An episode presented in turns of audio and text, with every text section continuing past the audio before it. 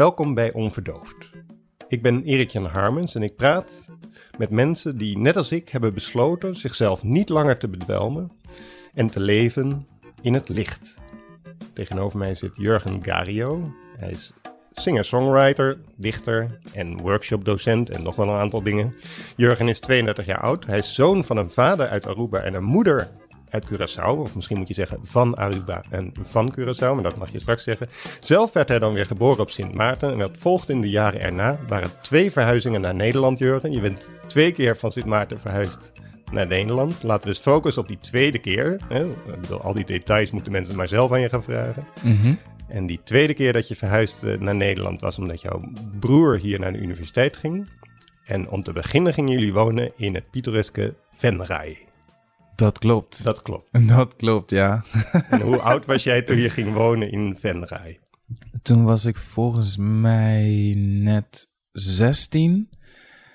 En omdat we nog geen huisvesting hadden, zijn we daar toen gebleven bij een nicht van mijn moeder. Mhm. En ehm, volgens mij woonde ook in het Bruske. Bruske, zo'n heel klein ehm, deelgemeente of zone, buurtje. Dat heette Het Bruske. Ja. Ja. En dat was ehm, op zich wel prettig, groen, maar ook wel moeilijk. Nogal anders dan Sint Maarten. Eh, sowieso, Mhm. sowieso. Een van mijn, In welke zin was het anders? nou, het is best wel monocultuur. Als in, ehm, er lopen wel verschillende etniciteiten rond. Mensen met verschillende huidskleuren. Maar die praten hetzelfde. Die hebben dezelfde leefritme. Die hebben het over dezelfde onderwerpen. Die ehm, drinken hetzelfde bier. Mhm. Die gaan naar dezelfde scholen. Die vinden dezelfde dingen normaal. En als je daar dan met een heel ander, ander eh, referentiekader tussen komt te zitten, dan word je daar wel gelijk mee geconfronteerd. Want in, de mensen in Sint Maarten zijn niet allemaal hetzelfde. Uh, nee, Sint Maarten is eigenlijk best wel een verzameleiland van verschillende culturen. De echte Sint Maartenaar die bestaat al meer dan twintig jaar, niet meer. Er komen mensen eigenlijk van, vanuit verschillende eilanden daar werken, omdat toerisme heel groot is daar. Mhm. Wat is de echte Sint Maartenaar? Iemand die zeg maar meerdere generaties terug zijn eh, roots kan traceren Mm. naar mensen die op Sint Maarten hebben gewoond. En dat, dat kan bijna niemand meer, denk ik, die, op, die nu op Sint Maarten woont. Of heel weinig. Ja. Of mensen die eh, hogere leeftijd hebben. Ja. Ik kan er nog misschien één generatie. Maar eh, zoals je al eerder zei, een vader van Aruba en een moeder uit Curaçao. Ja. Deze podcast heet Onverdoofd. Laten we eerst eens gaan, Jurgen, met jou welnemen naar de periode van verdoving. Zodat we de onverdoving ook een beetje kunnen plaatsen. en de verdoving begint daar in Venray in een discotheek met een vrij toepasselijke naam. Eh Time Out. en daar begon het slempen. Ja, Vertel. Slempen, wat een mooi woord. De eerste keer dat ik het dat hoor, maar ik snap gelijk wel wat je ermee mee bedoelt. Ja, slempen. Ehm, ik weet nog dat ik verliefd was op, eh, op een... Ik, had, ik heb daar twee nichtjes wonen, of had daar twee nichtjes wonen. Die zijn nu inmiddels alweer verhuisd. En zij hadden een, eh, een vriendinnetje, Danielle. En ehm, natuurlijk, voordat we uitgingen, was het natuurlijk eerst indrinken met... eh, ehm, Thuis. Ja, zoete drankjes gemixt met eh jus d'orange en dat... ehm, Malibu en Kahlua en dat soort ja, Passoa. Uh, En die, eh, ja, dat, dat ging gewoon hard.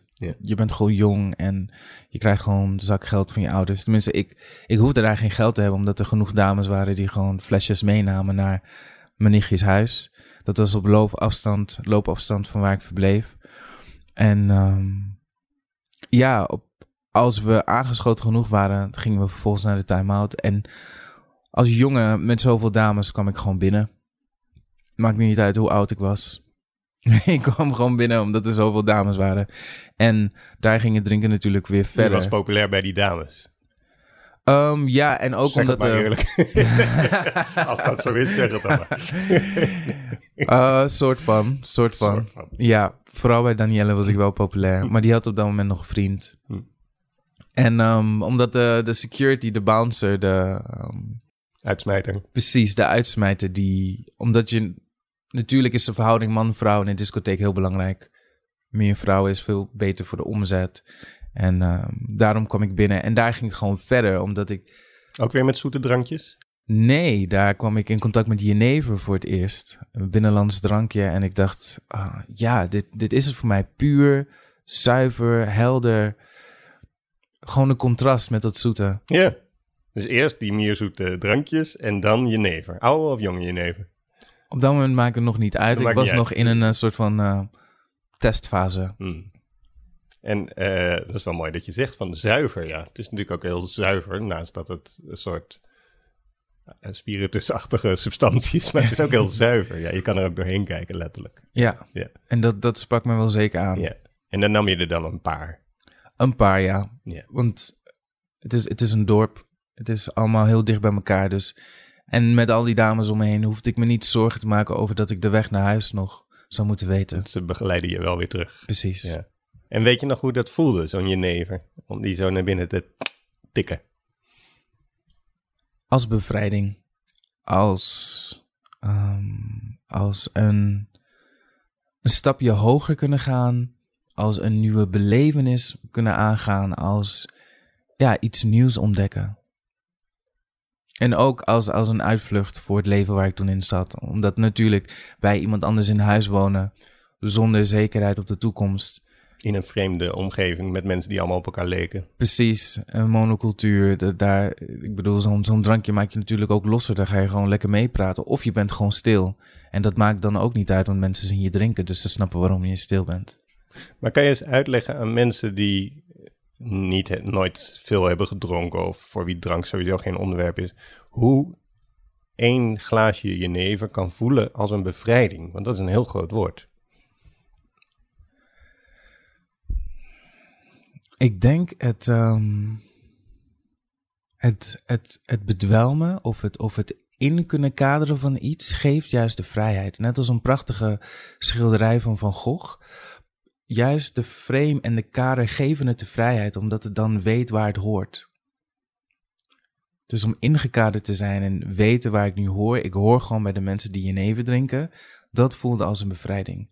Daar maakte je dan vrienden mee, dat was dan het gesprek. Het, het gaf gewoon een, eh, een eh, hoe heet dat, een, eh, een plaats, een bestemming. Dus door jenever te drinken hoorde jij bij de mensen die jenever dronken. Precies. Ja. En dat was een bevrijding. Ja. Ik had een plek. Ja. En hoeveel dronk je er dan? Nou, je hebt van die natuurlijk, het zijn kleinere glaasjes. En het was best wel goedkoop. Dus voor, ik weet niet, het is ook weer een tijd geleden. Dus voor een tientje kon ik er gewoon vier drinken. Ja. Vier, vijf. En dan misschien kreeg ik er nog ook één. Ja. Maar ja, ik had al eerst die passo en zo. Dus ik hoefde niet heel veel meer nog te hebben daarna. Nee, nee. Dan gaan we vanuit Venray verplaatsen we ons een paar jaar eh, verder en gaan we naar ook alweer een prachtig plaatsje, Harmelen. Klopt, klopt. Hoe ik daar ook terecht ben gekomen is natuurlijk ook een bijzonder verhaal. Ja. Want Probeer dat eens kort te vertellen en vervolgens wat langer over hoe het daar verder ging eh, qua verdoven. Eerst Ja. even kort het praktische. Hoe kwam je in Harmelen? precies, ehm, kamernet.nl. Kamernet.nl. Ja. Ik was de enige persoon die daar kwam opdagen natuurlijk in Harmelen voor een studentenhuis. en ik kreeg gewoon gelijk de kamer Ja, van een dame die met, met de buurman een relatie had. Hmm. Maar het bedwelmen ging daar natuurlijk verder, omdat... was Harmelen net als eh, het Bruske in Venray een plek waar allemaal, alle mensen hetzelfde leken? Soortgelijk, Ja. soortgelijk, soortgelijk, ja. En je kwam daar op een kamer te wonen? Precies, met vier andere mensen, waaronder ook een hele vriendelijke Roemeense jongen die al jaren in Nederland woont en die, die ook heel graag van whisky, eh, Mhm. whisky een glaasje nam. Hoe oud ben je nu? 32. Nee, nee, hoe oud ben je nu in Harmelen? Oh, Ja. ik, hoe oud ben ik nu? Oh ja, Sorry, ik, ja. ik weet nog precies hoe Ja. oud ik ben, omdat ik dat altijd fascinerend vond. Ik Mm. was toen 23, ik woonde drie zones buiten Utrecht. Het was een drie kilometer, het was de derde stop in Harmelen en we woonden op nummer drie. Ja. Dus dat was een soort van magisch. Oh, al die drieën. Vertel eens over die Roemeen. Ja, hij, ehm, hij dronk graag whisky. En zijn zeg maar, antibiotica daarvoor was zeg maar, dagen daarna gewoon teentjes knoflook eten. Wat bedoel je met zijn antibiotica ervoor? Zeg maar, zijn ontnuchteringsproces Oh. daarna was gewoon eh, soort naast zijn ontbijt gewoon teentjes knoflook, zes of zeven zeg maar, naar binnen werken. als katerremedie. Precies. Oké. Ja, en soms volgde ik hem daar ook wel in, omdat ik ook wel dan, omdat in Harmelen stoken ze hun eigen jenever. Mhm. Dus daar kon ik gewoon heel goedkoop, ik weet niet, voor 8 euro of zo, een flesje kopen van een liter. En daar was ik dan wel zoet mee. Dus hij Wacht even, we moeten even... In Harmelen stoken ze hun eigen jenever. Klopt. Harmelen Dus je was jenever. in een soort Valhalla beland. Eigenlijk wel. Eigenlijk wel. En dan haalde je het bij die fabriek of zo. Ja, het was een klein winkeltje. Oh, een klein winkeltje. En daar haalde je een liter jenever voor 8 euro. ja, het was zeg maar vier, vier of vijf meter lopen van mijn huis. Vier of vijf meter lopen. Ja. Het is een heel klein dorp. Ja. En oké, dat hebben we. Dus je was daar beland. Hij dronk whisky. En jij dronk dan jenever, neem ik aan. Precies. En jullie aten dan bij het ontbijt acht teentjes knoflook. Ja, het klinkt echt bijzonder, ook als ik ernaar terugkijk. Ja, dat, dat, dat, dat was zo. En soms, ik bedoel, ik weet nog één hele foute avond dat we dan naar best wel bezat eh, richting een, eh, een, een avondje gingen bij een discotheek in Breukelen, waar het een soort van 40-plus avondje was. Dat ik samen met nog een andere vriend en, en deze Roemeen gingen we daar dan heen om, om, om vrouwen te scoren, 40-plus. Helemaal, helemaal Echt weg. specifiek voor 40 plus vrouwen. Ja, ja, bijzondere tijden waren dat. maar waarom ging je specifiek 40 plus vrouwen? Omdat het toen zo'n avondje was daar en we hadden niks te doen en we waren natuurlijk onder invloed. Ja. Dus dat leek toen op dat moment een heel goed idee. Ja. Dus, hoe dus toen gingen jullie weer weg. Ja, Ja. ja. Ik zit te denken, want jij had eh, toen, toen we elkaar eerder spraken, had je het over wakker worden met je hoofd in een kom. klopt. Dat is dan, even denken, dat is nog daarvoor nog. Eigenlijk, dat is een dus soort weer van... in Venray. Nee, dat is tussen Venray in en in Harmelen Ja. wonen. Dat was toen bij mijn broer op zijn studentenkamer. Mhm. Dat was, Waar eh, woonde hij? Op de, op de IBB, de Ina Boudier Bakkerlaan. Oh. En dat... ehm, In Utrecht. Ja, in Utrecht. En daar ben je wakker geworden met je hoofd in een kom. Vertel dat, want ik vind het zo'n zo'n intrigerend beeld. Dat je wakker wordt met je hoofd in een kom. Hij was een avondje aan het drinken met een vriendin eh, van hem. Die eh studiegenoten. En ze hadden gewoon een gezellige avondje. En ik was 17 op dat moment. En ik had wat rum gehaald. Een liter rum. Dat kreeg ik gewoon mee. En we besloten gewoon te gaan drinken. Maar er was ook gluwijn. En ook nog Malibu. En dat was gewoon geen goede combinatie. Dus, eh, en er kwam nog een vriend van ons langs en die bracht nog iets anders mee. Volgens mij was het Alizé. Alizé was zo'n prachtige blauw drankje, wat ook een soort van Caribisch tintje had op Ik dat ken dat moment. niet, Alizé. Alizé, het was zo populair onder de, zeg maar, de reggaeton gemeenschap. Hm. En we begonnen gewoon te drinken en lachen en gieren. Maar Hmm. volgens mij nam het op een gegeven moment gewoon een hele donkere wending. Dat ik gewoon echt volgens mij een heleboel foute grapjes aan het maken was. Niet fout als in politiek incorrect, maar gewoon fout als in slecht. En ehm, het volgende wat ik weet is dat ik me eigenlijk niet zo lekker voelde. En dan vervolgens wakker worden met mijn hoofd in een kom, in een grote... Wat voor kom? Ehm, roestvrij stalen kom die ze dus ook in de keuken gebru- gebruiken. En ehm, Voor sla of zo. ja, precies. werd ik gewoon wakker met mijn hoofd in de kom op de grond. En het bleek dus, en mijn broer ook zoiets, maar dan in een, in een plastic eh, bakje. en het bleek dus dat die vriendin ons dat had gegeven omdat ze bang was, zeg maar, dat we de hele kamer onder gingen kotsen. Oh, als, als voorzorgsmaatregel. Precies. Oh, dat is eigenlijk nog best slim.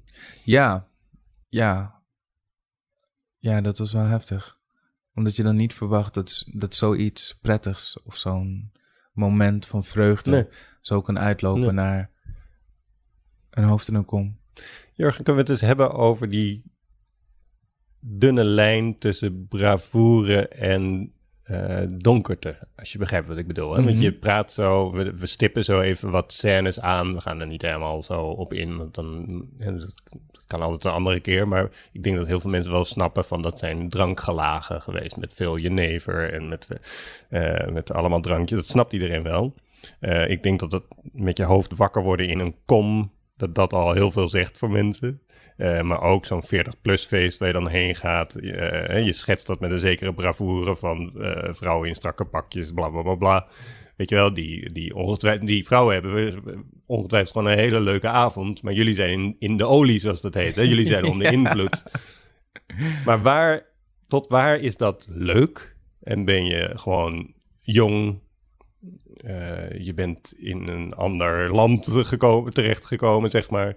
Eh, eh, de reggaeton-gemeenschap noem je zo even en passant. Hè? Reggaeton is een muziekstijl voor mensen die dat Mhm. niet weten. Ik kan er zelf ook vrij aardig op dansen, maar valt wel mee. Maar goed, daar gaat het niet om. Het gaat erom, waar is dat nog leuk Mhm. en opwindend? Misschien wel inspirerend. En waar wordt het duister? Het moment dat je niet realiseert dat je je tijd eigenlijk aan het verdoen bent. En dat je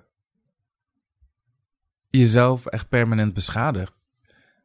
Ehm, die herinneringen zijn leuk, alleen ze leveren gewoon helemaal niks op. En daar zoveel tijd in investeren en het niet zien dat die, dat die bravoer eigenlijk compleet leeg is.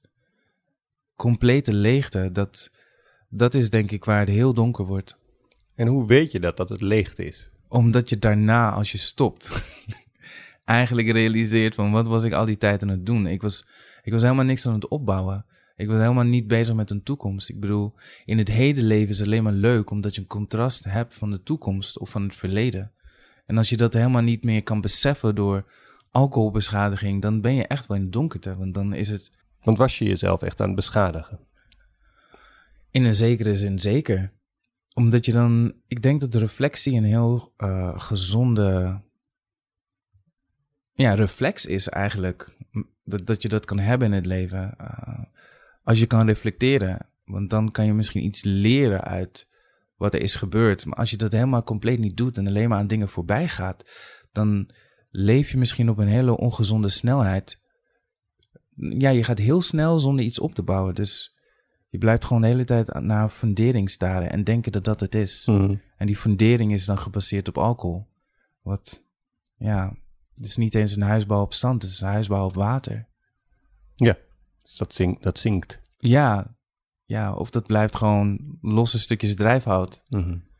Dus ik, van- ik krijg heel vaak de, de- te horen eh, bij elke uitzending van deze podcast weer eh, van... eh, ja, maar ik mag toch wel gewoon mijn biertje drinken? Snap je? Dat is heel vaak de reactie van mensen. ja, klopt. Kon jij dat? Kon jij, had jij gewoon eh, je, je nevertje kunnen blijven drinken? Of moet het bij jou altijd zo worden dat je een huis op water bouwt? Als je, begrijpt, als je me nog kan volgen. Ja, ja, zeker. Ehm, ik denk dat ik wel altijd in extreme heb geleefd. En dat, dat, is, dat was voor mij ook wel de, de opwinding eraan. Is niet te denken van, oh, ik voel een soort van aangeschotenheid en hier, hiermee ga ik gewoon lekker verder. Een soort van roes. Maar het ging van, mm, eh, elke keer uittesten wat, wat de grens is. Hoe ver je kan gaan. En ik denk dat dat gewoon menselijk is, zeg maar. Als je het kind in je behoudt, dan ga je altijd wel grenzen opzoeken. Als je het kind in je behoudt. Ja, Mhm. Want een kind kijkt ook altijd hoe ver die kan gaan. Precies, Ja, ja. precies. Het is, het is leuk, het is een spelletje. En kijk je dan hoe ver je kunt gaan of ga je daar overheen? Dat heb je dan niet meer door. Dat heb je gewoon dan niet meer door. En tuurlijk, mensen kunnen lekker hun biertje drinken. Ehm, als zij dat kunnen, is dat, is dat prima voor hen. Alleen als je een biertje drinkt en je zit nog steeds op een studentenkamer waar je eigenlijk ongelukkig bent en dat biertje is steeds een uitvlucht naar, ehm, naar, naar een soort van waanbeeld van de wereld, dan, dan is het niet meer gezond. Als je eigenlijk niet verder komt en dat heel graag wil en dat niet realiseert dat het biertje je in de weg zit, dan zou ik daar verandering in brengen. Als ik ehm, heel eerlijk ben, hè, want ik drink zelf zes jaar niet meer. Mhm. En ik voel me daar heel vaak heel blij over. Maar niet altijd. En soms verlang ik terug naar, je begint al te lachen, maar soms, soms verlang ik terug naar de periode dat ik mezelf gewoon helemaal de, uh, de tering dronk, om het even zo te zeggen. Totdat je echt bijna bewusteloos was en dan zo in foetushouding op de bank zou liggen. En dat ziet er natuurlijk niet uit. Weet je wel, voor een, Mhm. voor een volwassen man ziet dat er gewoon niet uit. Maar ik weet dat ik op zo'n moment toch ergens ook een soort van gelukkig was. Snap je? Wat ook een hele droevige vaststelling is. Want je bent eigenlijk gewoon cassé. Hè? Je bent uitgeschakeld. Je bent zoals bij een knock-out bij het boksen eigenlijk. Dus hoe kan je dan op dat moment toch een soort van geluksgevoel ervaren? Naast al die duisternis, hè? Maar snap je? Ja, Zo bewusteloos raken van je eigen drankjes, zeg maar, heeft ook iets prettigs. zeker. Ik denk dat dat, wat je nu omschrijft, dat dat de romantiek is. Dat is een bepaalde eh, romantiek binnen het alcoholisme. Binnen het eh, jezelf bedwelmen, binnen, binnen ehm, zeg maar carpe diem. Je plukt de dag helemaal totdat de boom helemaal leeggeroofd is. Totdat er eigenlijk geen wortels meer zijn. Totdat al het groen eigenlijk bruin is geworden. Je gaat zeg maar van één keer van, van winter naar winter. Zonder zeg maar de... Van winter naar winter. Ja, zonder de herfst of de zomer te kunnen ervaren. Dus je leeft het helemaal. En ik denk dat dat misschien het aantrekkelijke is daaraan. Ja, maar ik kan het bij jou nog voorstellen in discotheek Time Out. of bij de 40-plus party. eh, dat, bedoel, dan ben je onder mensen, snap je? Mhm. Maar ik heb het ook over dat je alleen bent. En dan zoveel gaat drinken. Deed je dat ook? Dat je gewoon op je kamer zat. En dan, of ging je altijd gezelschap opzoeken? Voor mij ging alcohol wel echt altijd gepaard met vrouwen. Oh ja.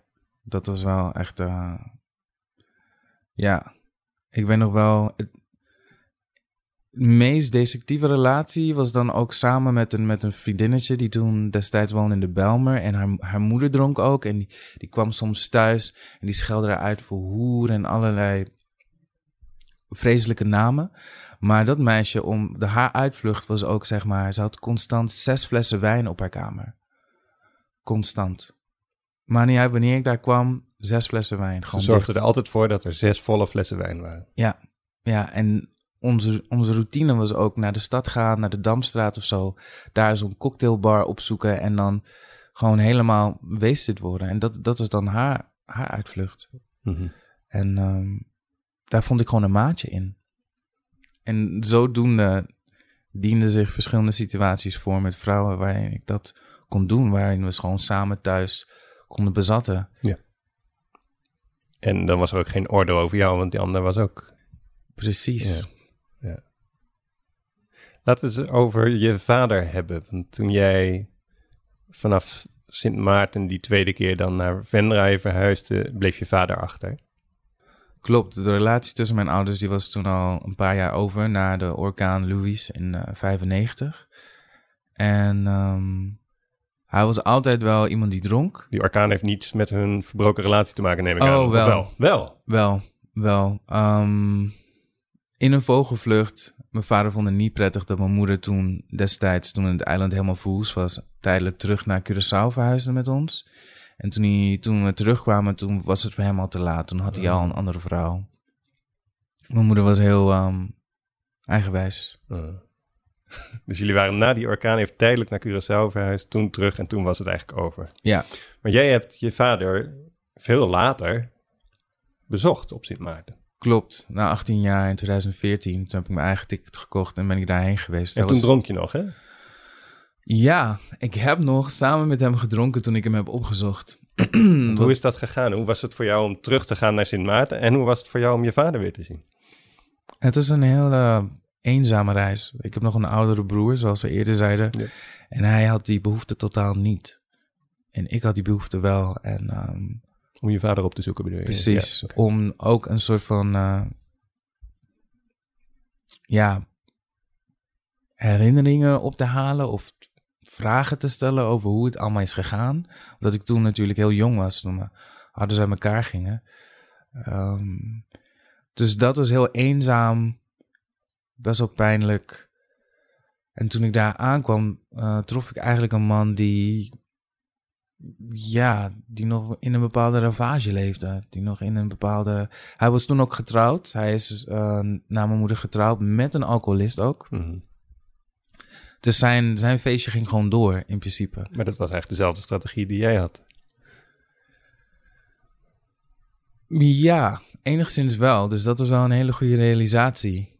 Zeker, zeker. Dat is een hele goede realisatie. Want ik heb dus één keer samen met hem daar gedronken. En dat, dat liep heel verkeerd uit. Want hij... ehm, Hoe ging dat?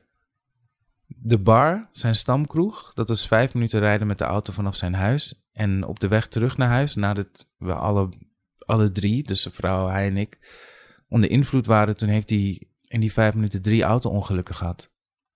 Met, Met- jullie erbij. Met ons in de auto, ja. Drie auto-ongelukken in vijf minuten. Dat moet je even uitleggen. Ja, dus we rijden weg en hij kan niet meer sturen. Dus hij ramt de eerste auto aan, zeg maar zijdelings. Je laat het zien nu met je koffiekopje of theekopje. Ja. Precies. Dus zijdelings raakt hij één auto, zeg maar, ehm, die geparkeerd staat. Dus wij gaan rechtdoor. Er staat een auto geparkeerd. Hij raakt die zijdelings. Waardoor er, zeg maar, ehm, schade aan de rechterkant van zijn... Hij had een hele grote pick-up, Mitsubishi pick-up. Die ehm, raakt die zijdelings. Vervolgens rijdt hij gewoon door. Ook al komt de eigenaar, zeg maar, naar buiten. Die dat ziet. Het is eh, best wel druk op straat op Sint Maarten s'avonds. Mensen zijn in de weer. En vervolgens rijden we verder. Hij moet rechtsaf slaan. Er staat een auto die ehm, vanuit het, eh, een inrit de hoofdweg op wil. Eh, zijn bocht is veel te groot, Mhm. want hij gaat rechtsaf en hij raakt de auto die daar stilstaat. Dat is nummer twee. Vervolgens rijden we verder en staat er verder nog een geparkeerde auto. En die raakt hij vervolgens ook weer op dezelfde manier waarop hij die eerste auto raakte. Hm. Dus met zijn rechterkant tegen die auto aan. En dat zijn drie auto-ongelukken in vijf minuten. Ja. En jullie waren alle drie eh, dronken. Ja, maar wel heel boos. Dus hij parkeerde ook na die derde auto-ongeluk, auto-ongeluk zijn auto. En wij moesten van hem allemaal uitstappen. Toen reed hij alleen, zeg maar, naar huis. Waarom? Want hij was heel kwaad dat wij hem niet meer vertrouwden. Dat, dat vertrouwenskwestie was voor hem Want jullie waren boos geworden. Ja, tuurlijk. We Ja. waren aan het schreeuwen in de Ja. auto dat hij moest stoppen. Dat Ja. hij moest parkeren. Omdat dat het gewoon waanzin. Het was... Wij waren nog ergens, eh, ergens ontnuchterd, zeg maar, in die korte periode. Maar hij totaal niet. Mhm. Hij was zich nog van geen kwaad bewust. En dat is voor ons best wel schrikbarend. En toen zette hij jullie eruit. En hij reed door. ja. ja. ja. En toen wandelde je met zijn vrouw dan naar zijn huis toe. Ja, maar die was ondertussen ook tegen mij aan het schreeuwen dat dit mijn vader was. En dat ik, dat ik mijn vader eh, moest aanspreken hierop. Terwijl zij al acht jaar met die man getrouwd is. Of ja, acht jaar met die man getrouwd is. En ik heb hem 18 jaar niet gezien. Dus het was complete waanzin. Ja. Complete... Ja. En hier was ik weer voor het eerst na 18 jaar dat ik ook dacht van wow, waar gaat het over? Je zegt met nadruk, ik heb één avond met hem gedronken. Ja, klopt. Eén avond. Dus je ging niet de avond daarna na acht teentjes knoflook om te ontnuchteren. maar je ging niet daarna nog een avond met hem. Je ging wel voor hem naar het eiland, toch? Klopt. Ik heb daarna ook nog ruzie met hem gehad, omdat ik zijn fles whisky van onder zijn autostoel in de auto heb gehaald. Toen sprak hij een, een van de drie weken dat ik daar was, een week niet met me. Toen ging hij 's ochtends vroeg weg. Dan kwam hij s'avonds laat weer helemaal dronken thuis. Maar sprak hij niet met mij, omdat hij boos was. Dus het was wel een, gewoon een vrij directe één op één leermoment. Ik ga nooit meer drinken. Dat dacht jij toen. Ja, Daar viel dat kwartje. zeker weten. En wa- waarom nam je dat besluit? Omdat ik ergens ook wel besefte, want mijn vaders moeder, mijn oma, die dronk ook. Die is dement geworden op hele jonge leeftijd, ehm, ergens in haar zestiger jaren, door haar alcoholgebruik. En daar, daar ben ik toen pas op latere leeftijd achtergekomen dat het kwam door alcoholgebruik. Die is ook best wel jong gestorven. En nu zag ik hetzelfde met mijn vader ook. En ik dacht, Want hij is ook gestorven. Ja, klopt. In Wanneer? 2016. 2016. Dus twee jaar nadat ik hem heb opgezocht, toen is hij door levenscirrosis over, overleden. Zijn nieren deden niet meer, leven gaf het, begaf het. Het kwam helemaal naar zijn hersenen, had een opgezwollen buik. Hij kon niet meer praten, het was gewoon destructief. En nog meer familieleden die... Ja, ik heb nog een tante aan mijn moeders kant ook, die eh, de laatste paar maanden alleen nog maar bier dronk van haar leven. En die kreeg leverkanker. En haar zoon, die was daar, die drinkt ook heel veel alcohol, die was er niet heel erg... ehm, die hielp haar niet daarin. Die gaf haar op laatste, volgens mij een maand voordat ze doodging, nog een heel krat bier. Oh, als cadeau. Als cadeau. Ja. Wat bizar is eigenlijk. Maar ja, dat soms, ja, soms verblindt de liefde niet alleen, maar ook ontkenning. En hoe moeilijk was het voor jou om het niet meer te ontkennen?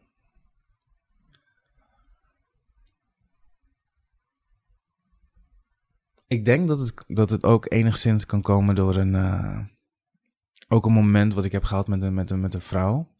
Die, ehm, die later toegaf dat ze alle drugs, alle drugs had gebruikt. En uh, ik had een soort van one night stand met haar op mijn verjaardag, wat fantastisch was. En toen dacht ik, oh, ik zie haar waarschijnlijk nog wel, want ze woont gewoon in Amsterdam. Ik ben bij haar thuis geweest. En toen, twee jaar, sprak ik haar niet. Twee jaar, tot ik haar weer trof op een, op een feestje. En ehm, dit was voordat ik me, mijn vader had opgezocht. Mm. Toen trof ik haar weer op een feestje. En toen eh, merkte ik ook hoe destructief dat is. Want zij dronk ook. En dat is gewoon besef. Want zij was ook helemaal niks aan het opbouwen. HBO-diploma. eh, woonde nog met haar zusje. Moeder was heel boos op haar. Zij had ook, zeg maar, bepaalde bipolaire kenmerken. En het... Ik zag gewoon veel te veel destructie om me heen. En ook met mensen die er niet eh, aan toegaven dat het zo was. Dat het, hun, eh, dat het hen niet verder hielp. En ik wou verder. Nou ja, want ik kom nog even terug toch op die vraag dan van hè, het, hoe moeilijk was het voor jou om het niet te ontkennen? Want je kunt destructie gewoon ontkennen. Je kunt gewoon doen alsof je niet doet aan destructie, totdat je op een gegeven moment een diagnose krijgt of zo, snap je? Je kunt gewoon doen alsof je, eh, eh, je hebt daar een prachtig woord voor, rock en roll. Je kunt rock en roll bestaan leiden, Jurgen. En dat kun je heel lang volhouden. Klopt. En dan kun je in je Mitsubishi truck over Sint Maarten rijden en drie keer tegen auto's botsen. Maar je kunt daar ook vol bravoure over praten. En zeggen, ah, toen, toen ramde ik auto's. En eh, weet je wel, je kunt daar ook op die manier naar kijken. Dus wat betekent het voor jou om daar eerlijk naar te kijken? Ik denk gewoon een keerzijde van die, van die bevrijding. Dat eigenlijk ik eh, een heel ander concept moest bedenken voor bevrijding. Wat, het, het was wel moeilijk natuurlijk. Een ander concept voor bevrijding dan dat je nevertje in de time-out in Venray. Precies, dat het gewoon iets heel anders was dan dat ik eerst dacht. Het was niet ergens bij horen, maar dichter bij mezelf komen. En dat wie ik ben heeft geen aanvulling nodig. De romantiek heeft geen alcohol nodig. Ook al wordt het altijd zo mooi geschetst, zeg maar. Een huwelijksnacht met zo'n zilveren... eh, ik weet niet eens hoe dat heet, maar met zo'n fles champagne erin en twee glaasjes. En dat het altijd zo romantisch wordt gesteld. Maar als je een alcoholprobleem hebt, dan is het gewoon weer een uitvlucht. En dan zie je eigenlijk helemaal niet wie voor je zit, maar is het gewoon eigenlijk egoïsme. Zeg maar. Het is een spiegel voor je hebben, maar er niet in willen kijken of niet in durven kijken. Want je ziet niks als je niet nuchter bent. En ik wou gewoon nuchter zijn. Mhm. Maar heeft het lang geduurd voordat je ermee akkoord ging dat je geen aanvulling zou hebben? Dat je gewoon Jurgen zou zijn? Um, ik, ik- denk dat ik nog steeds niet helemaal weet wie ik ben. Maar het aangaan en die ontdekkingsreis, zeg maar, willen lopen op een nuchtere manier, dat, dat, dat brengt je veel verder Dat is grappig ook eigenlijk anekdote voor hoe Sint Maarten is gecreëerd, zeg maar. Dat een Fransman en een Nederlandsman, die zaten in een bar en die gingen dan eh, een drankspelletje met elkaar spelen en zeggen van ja, wie het uh, groot, wie je loopt eigenlijk, uh, Wanneer speelt die, deze anekdote? Dit, dit is gewoon zeg maar, een soort van ontstaansverhaal van Sint Maarten, wat weer zeg maar, leidt naar het alcoholgebruik van zo'n eiland. En dat het eigenlijk in de grondvesten zit. Dat de Nederlander, die ging dan heel veel drinken om te bewijzen aan die Fransman dat hij hem onder de tafel kon drinken. En uiteindelijk kreeg hij het kleinste gedeelte van het eiland, omdat hij te dronken was om te lopen. Dus um, wat is het? 64% van Sint Maarten is Frans. Ja. En 36% is, is Nederland. Het komt door de drank. Precies, komt door de drank. En ik wist gewoon dat dat uh, moest stoppen. Het is sowieso heel moeilijk, omdat je die confrontatie eigenlijk de hele tijd uit de weg gaat. En oh, het is leuk en vrouwen en dit en... Je vertelt ook dat in Sint Maarten zo'n beetje om de drie meter een kraampje staat waar je drank kunt kopen. Ja, rum wordt ook gemaakt in een Caribisch gebied. Dus dat is gewoon heel goedkoop. En dan hou je shotjes of zo. Uh, van alles. Of ook weer van die zoete troep. Zoete troep, zeg maar. Je hebt van, van uh, sterke drank van 40% tot aan gewoon uh, biertjes. En er zijn heel veel Dominicaanse vrouwen die dan illegaal op Sint Maarten zijn of niet illegaal. En die, die bouwen dan zo'n kraampje op. Dat is een paar, zeg maar, van die triplex dingen. Een zo'n aluminium of zink dakje erbovenop, een koelkastje, een uh, generator zeg maar voor elektriciteit en dat is het. Oh ja, natuurlijk ook een speaker voor muziek. Mhm. En dat heb je dan om de zoveel meter en dan als stamkroegen hier in Nederland. Ja. ja. Ik vroeg net aan je, Jurgen, van hoe moeilijk het was om te accepteren dat je zonder aanvulling leeft. Ik vind het wel een prettig woord, zonder aanvulling leven. Dat je mhm. echt bent wie je bent. Ehm, bij het binnenkomen, net voor deze podcast, uh, zei je ook dat het ook niet zo gebruikelijk is in de uh, Antilliaanse cultuur om zo openlijk over uh, verdoving en verslaving te praten. Ja, zeker. Zeker. Um, zeker weet ik bedoel, um, mijn moeder kan heel rustig één avond lang met, een, met één biertje doen. Dus dat is dan weer oké. Alleen het daarover hebben dat andere mensen, zoals haar oudere broer, die een, een drankprobleem had, dat, dat, dat gebeurt niet. Hoe wordt er over gepraat? Wordt er helemaal niet over gepraat? Nee, helemaal niet. Ik bedoel, over mijn tante, haar zus dan, die ook is gestorven aan, aan leverkanker, daar, daar wordt helemaal geen fout gezocht bij haar, haar zoon. Daar wordt zo'n zo'n reflectiemoment ontbreekt gewoon in principe. Misschien wordt er wel onderling daarover gepraat, maar niet openlijk. Niet om te zeggen dat ze daar is aan gestorven of dat ze een probleem had. Dat, nee, zeg maar. Uh, nee, ik, ik kan er gewoon niks anders zeggen. Er wordt gewoon niet over gepraat. maar kun je op een of andere manier, op een of andere generieke manier zeggen dat alcoholisme een thema is in de Antilliaanse gemeenschap? Is dat een uh, credible uitspraak of is dat niet zo? Ik denk dat het contrast te groot is om te kunnen zeggen dat het echt een probleem is. Ik denk dat het taboe dan veel groter probleem is dan alcohol zelf, omdat er meerdere problemen zijn. Noem maar nog eens één, dat we even een beetje. Mm, um, bijgeloof bijgeloof is wel echt een hele groot ding. Heel groot ding.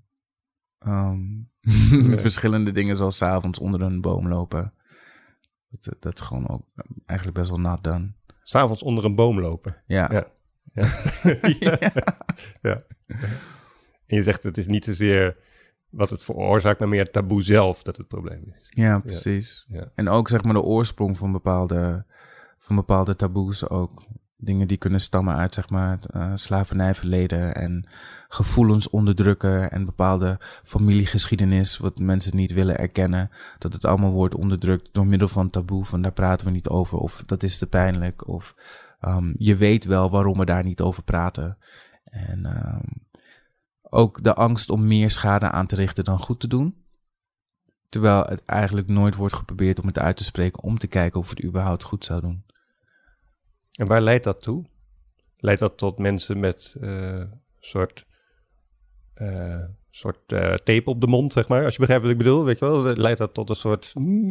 Het leidt tot heel veel openlijke, ehm, openlijke problemen. Iedereen ziet, het is heel duidelijk. Je kan het niet meer onder banken of stoelen steken. Alleen, het wordt gewoon openlijk ook geaccepteerd. Misschien achter de rug om nog wel gerollen daarover. Maar openlijk geaccepteerd, omdat er misschien ehm, de mensen bijna... They're almost paralyzed. Dus omdat er niet over wordt gesproken, is er geen mechanisme om dat op gang te brengen. Dus het, het blijft gewoon, oh ja, ehm, een, een neef of, of een oom die gewoon op straat eh, helemaal kierenwiet loopt. Ja, dat, is gewoon zo. Oké, hij- dat accepteren we. In plaats van dat er meer hulp vanuit die gemeenschap wordt geboden aan die persoon. Of daarover wordt gesproken om dat aan te pakken. Dat, Mhm. Hm. Hoe gaat het nu? Want je bent nu een paar jaar nuchter. Ja, eh, binnenkort drie jaar. Gefeliciteerd. Dank je. Je bent vader van een tweeling ja, dat ook. van anderhalf jaar. Ja, dat is heel motiverend. Ehm, ook, ik heb er gewoon totaal geen behoefte meer aan. Ik denk dat ik die, dat ik die romantiek wel heb doorprikt. Zeg maar van, van bedwelmd willen zijn onder invloed van alcohol. Dat, die behoefte is gewoon verdwenen met het zien van mijn vader en de wetenschap van mijn tante en de wetenschap ook van mijn oma. En die verschillende vrouwen in het verleden waarmee ik helemaal niks kon eh, opbouwen. En ehm, de vreugde die ik nu kan beleven, dat is gewoon echt bewijs dat ik dat totaal niet meer wil. Want kun je eens proberen voor te stellen, zoals je nu vader bent, dus eh, nuchter en helemaal Jurgen zonder aanvullingen, Ja. of hoe je vader zou zijn geweest als je zou blijven hebben, als je zou hebben doorgeleefd zoals je leefde. Ik denk dat ik niet vader zou zijn. Sowieso niet. Nee. Nee. Ik denk, of misschien op een hele foute manier, maar ik denk sowieso geen vader. Ik denk dat ik nog best wel een soort van destructieve dichter zou zijn, omdat ik gewoon van, ik leef in principe van optreden naar optreden. Ja, dat zeiden we aan het begin. hè. Je bent dichter en, en, en performer en je geeft workshops, even ter herinnering. Ja, dus op die manier kwam ik ook in aanraking met vrouwen en drank op een makkelijke manier. Want je gaat naar een optreden toe, je krijgt muntjes, je krijgt eten. Dus ik hoefde in principe niet echt voor mezelf te zorgen, behalve zeg maar huur betalen en zorgverzekering. Ik leefde ook in de tijd eh, dat ik heel veel van die vrouwen zag, ook zonder koelkast en zonder verwarming, omdat ik best wel gewoon extreem leefde. Hmm. Ik deed ook wel meditatie, maar dat is, dat is allemaal een soort van, niet eens dag per dag, maar gewoon uur per uur. Kijken wat ik nu kan doen, kijken welke extreme ik nu kon eh, opzoeken. En ehm, ik denk dat ik nog steeds in zo'n roes zou leven. Ja. Dus ik zou helemaal, ja, ik zou misschien nu gewoon, Mm. waarschijnlijk gewoon met een fles drank en een vrouw ergens, in, ja, ergens zijn. Maar is het altijd zeven dagen in de week, 24 uur per dag, dat je dat niet meer wil? Of zijn er ook momenten dat je er naar terug? Naar de destructie. Dat is een goede vraag. Er komen soms wel flitsen voorbij van het leven. En, ehm, en hoe leuk het was. En dan ehm, valt er een soort van ijzeren kalmte en rust over me heen, wetend dat ik daar niet terug naartoe hoef. Ik heb dat helemaal geleefd, van winter tot winter. En dat ik dat dan niet meer hoef, is die bevrijding.